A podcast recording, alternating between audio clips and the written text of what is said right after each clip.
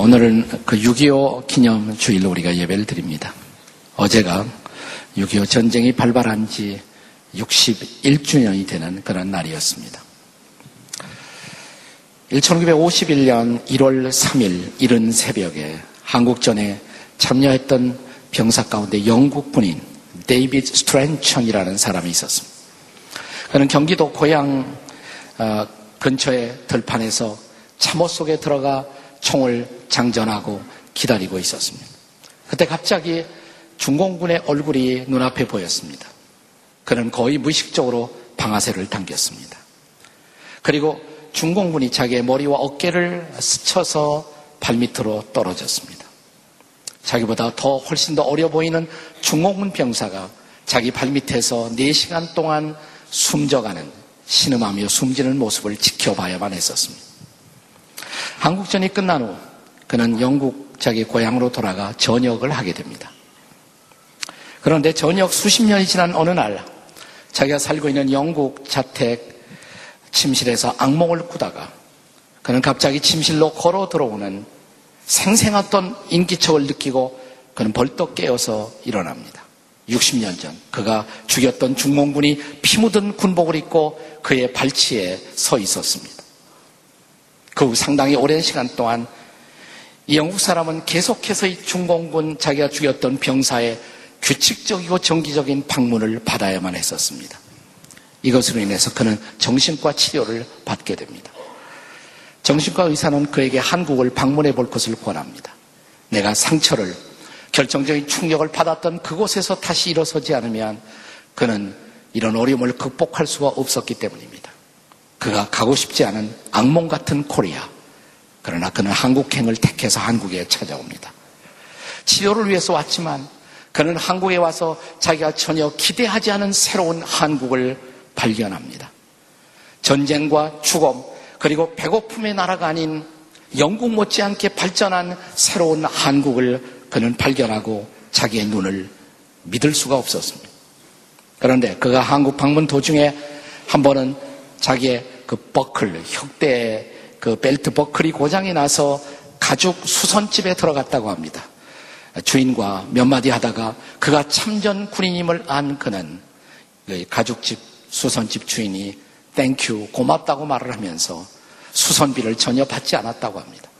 그 가게를 나오는 순간 자기 존재의 깊은 곳에서 뭉클한 감동이 솟아오르며 자기도 모를 눈물이 뺨을 타고 흘러내리기 시작했습니다.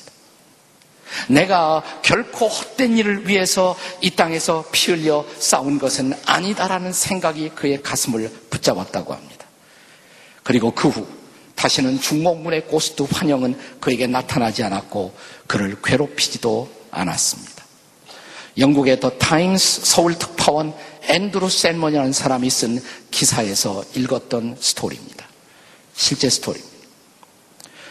그동안 이 데이비 스트랜천이라는 병사는 전쟁의 비극이나 전쟁의 고통보다도 그가 그 수십 년 동안 싸웠다는 것은 전쟁의 명분이었습니다. 내가 목숨을 걸었던, 내가 청춘을 걸었던 이 싸움이 과연 싸울 만한 의로운 명분이 있었는가라는 그런 질문이었습니다. 그런데 오래전 믿음의 조상 아브라함에게 똑같은 거의 유사한 갈등이 그를 괴롭히고 있었습니다. 하나님은 소돔과 고모라의 넘치는 죄악을 보고 소돔 고모라성을 심판하시기로 결정하십니다. 그런데 아브라함은 이 소돔과 고모라가 멸망하는 모습을 그대로 보고만 있을 수는 없었습니다. 하나님 앞에 나옵니다. 그리고 중보 기도를 시작합니다. 우리 식으로 말하면 나라와 민족을 위한 기도를 하기로 작정한 것입니다. 아브라함은 왜 기도해야만 했었을까요? 우리는 아브라함의 중보를 통해서 오늘 나라와 민족을 위한 우리의 기도, 우리가 왜 이런 기도를 해야 하는가? 라는 물음에 대한 대답을 함께 찾고 싶습니다. 나라와 민족을 위한 기도를 우리는 흔히 구국 기도다 이렇게 말하죠. 구국 기도. 왜 구국 기도를 하나요? 소극적으로는 다시는 6.25 전쟁 같은 비극이 이 땅에 발생하지 않기 위해서 적극적으로 전쟁의 상흔을 디디고 일어선 우리나라 이제 좀 더 발전해서 선진궁에 진입하기 위해서 사람들은 보통 구국 기도를 합니다. 그 기도가 잘못된 것은 아닙니다. 그러나 그것이 우리가 기도하는 이후의 전부라면 그것은 결코 성경적 기도는 아닙니다. 그것은 기복적 기도라는 비판을 벗어나지 못할 것입니다. 그렇다면 우리가 나라와 민족을 위해서 기도해야 할 보다 진지한 성경적 이유는 무엇 때문일까요?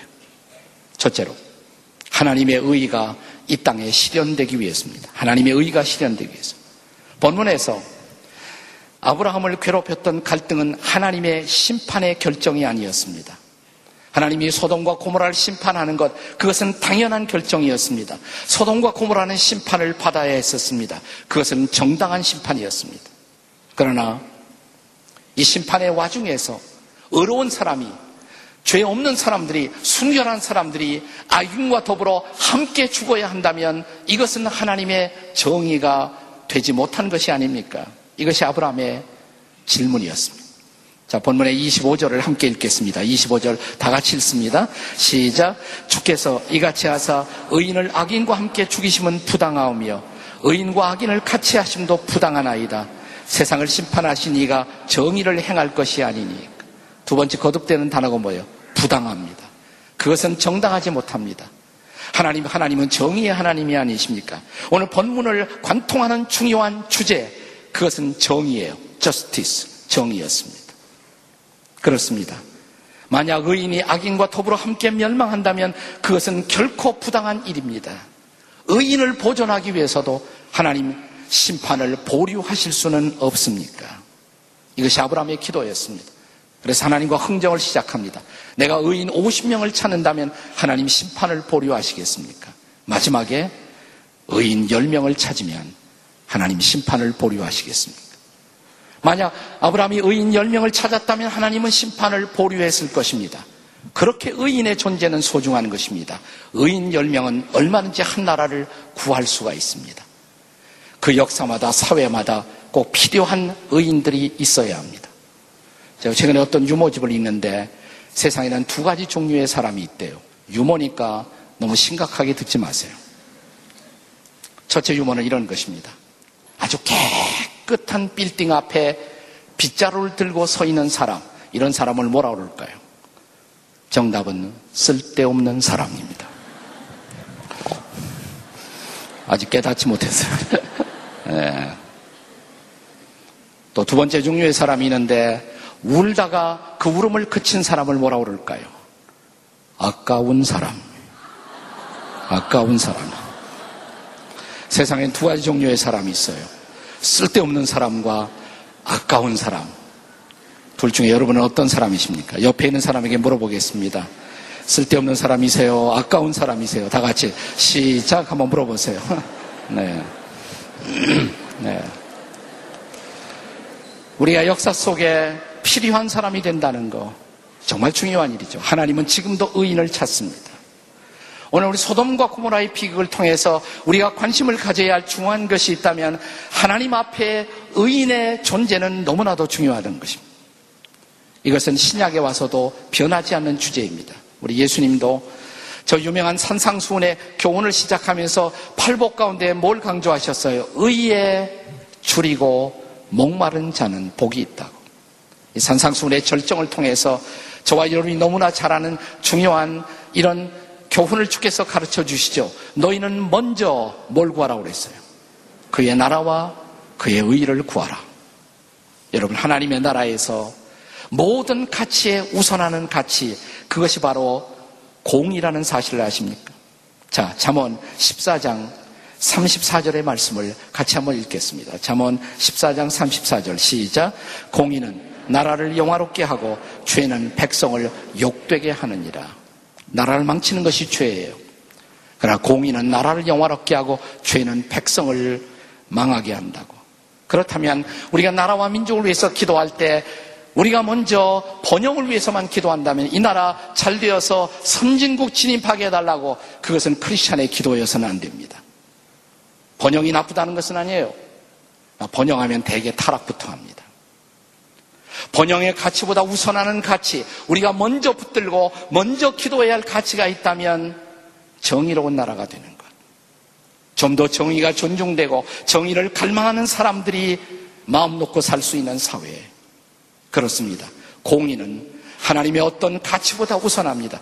그러므로 우리가 이 나라 이 민족을 위해서 기도할 때 단순히 번영하는 나라, 단순히 선진국에 진입하는 나라가 아니라 먼저 이 나라가 정의로운 나라가 되도록 그리고 정의로운 질서와 정의로운 가치가 이 땅에서 다스리는 나라가 되도록 기도한다면 이 나라는 틀림없이 번영합니다. 우선순위가 중요해요. 우선순위가. 그리고 의롭지 못한 그동안 의롭게 살지 못했던 우리의 죄를 참으로 회개하는 것, 이것이 우리의 기도의 우선순위를 차지할 수 있어야 한다는 것입니다. 나라와 민족을 위한 기도, 무엇을 기도할까요? 왜 기도할까요? 첫째가 하나님의 의입니다. 하나님의 의가 이 땅에 실현되도록 기도할 줄 아는 여러분과 제가 되시기를 주 이름으로 축복합니다. 나라와 민족을 위한 기도, 왜 기도할까요? 두 번째는 하나님의 자비가 이 땅에 흘러가기 위해서. 다시 말씀드립니다마는 아브라함은 소돔의 심판, 고모라의 심판, 그 악인들을 향한 심판에는 아무런 이의가 없었어요. 그 심판은 마땅한 심판이었습니다. 그러나 의인들이 보존되기 위해서 하나님 소돔성을 용서할 수도 있지 않습니까? 이것이 아브라함의 관심이었습니다. 자, 24절을 다시 한번 읽겠습니다. 24절 다 같이 읽겠습니다. 시작. 그 성중에 의인 50명 있을지라도 주께서 그곳을 멸하시고 50 의인을 위하여 용서하지 아니하시리까. 여기 마지막에 강조되는 기도가 무엇에 대한 기도예요? 용서의 기도죠. 용서를 비는 기도였습니다. 용서는 하나님의 차비에 나타나십니다. 용서는 하나님의 차비의 성품을 드러내는 것입니다. 용서를 통해서 하나님은 그 땅에 소돔 고모라 땅에 하나님의 자비를 드러내시고 그래서 사람들이 그 하나님이 자비의 하나님이심을 알게 해달라고 아브라함은 기도하고 있었던 것입니다. 자 그래서 그 하나님의 자비를 붙들고 용서를 위해서 아브라함이 몇 번씩 기도하고 있습니까? 몇 번 했어요? 세 보지 않았어요?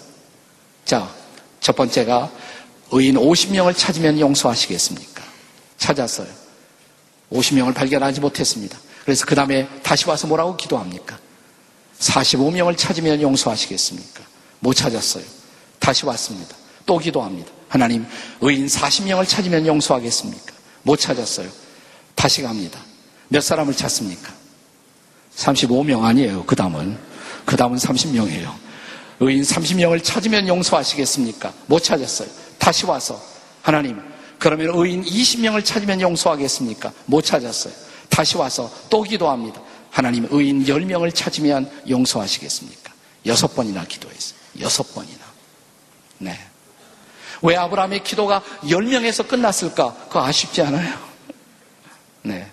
근데 성경학자들은 이렇게 말합니다. 특별히 유대 사회에서는 공동체의 공동체가 성립하는 가장 기본적인 최저 단위의 숫자가 바로 10명이라고. 그 이하는 내려갈 수 없어요. 그래서. 그게 데드라인이에요. 10명을 찾으면 용서하겠느냐고. 근데 그 10명을 찾지 못한 것은 만약 10명을 찾았다면 기꺼이 하나님은 용서를 베풀었을 것입니다. 그것이 하나님의 자비예요.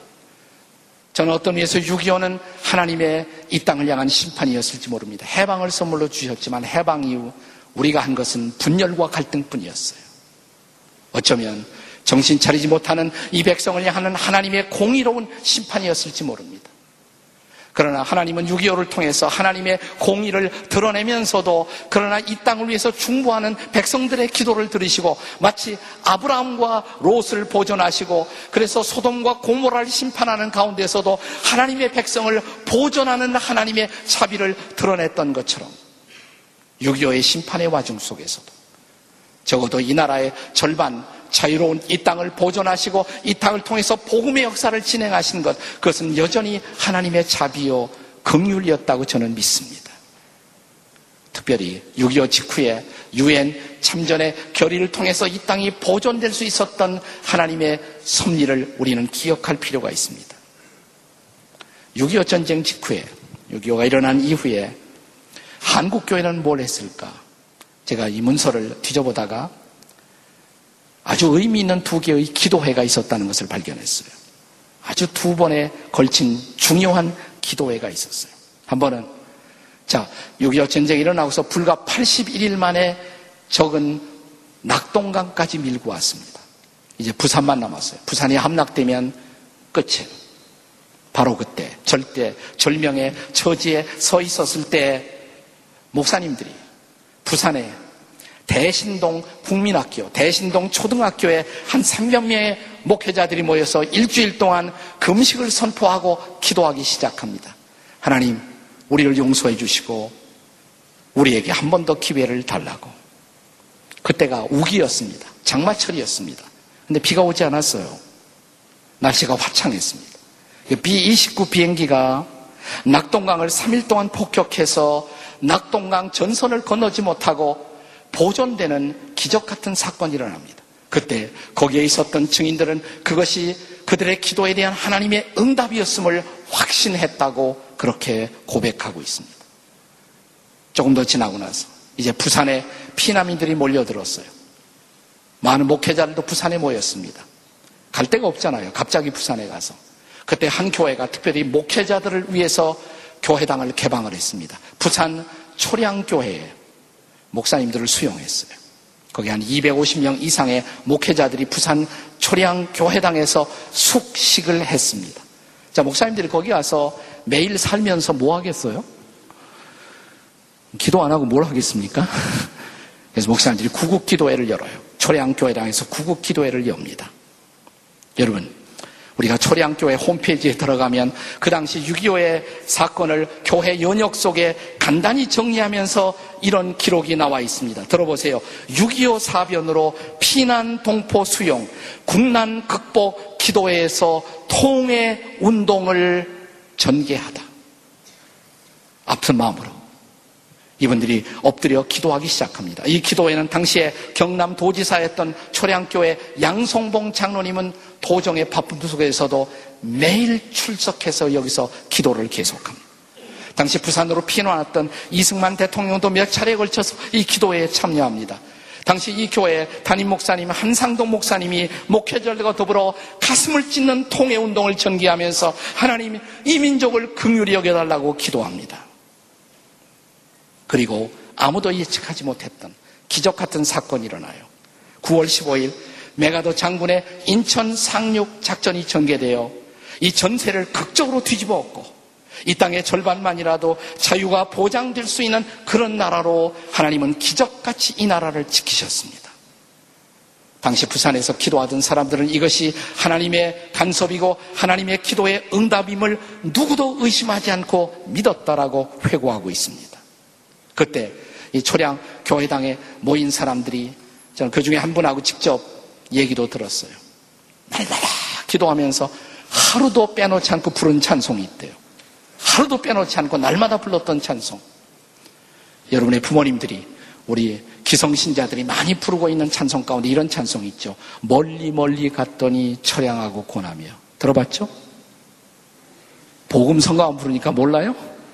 멀리 멀리 갔더니 처량하고 고나며 슬프고 또 외로워 정처 없이 다니니 제가 좀 음이 틀리긴 하지만 그때 거기 사람도 그렇게 불렀을 것 같아요.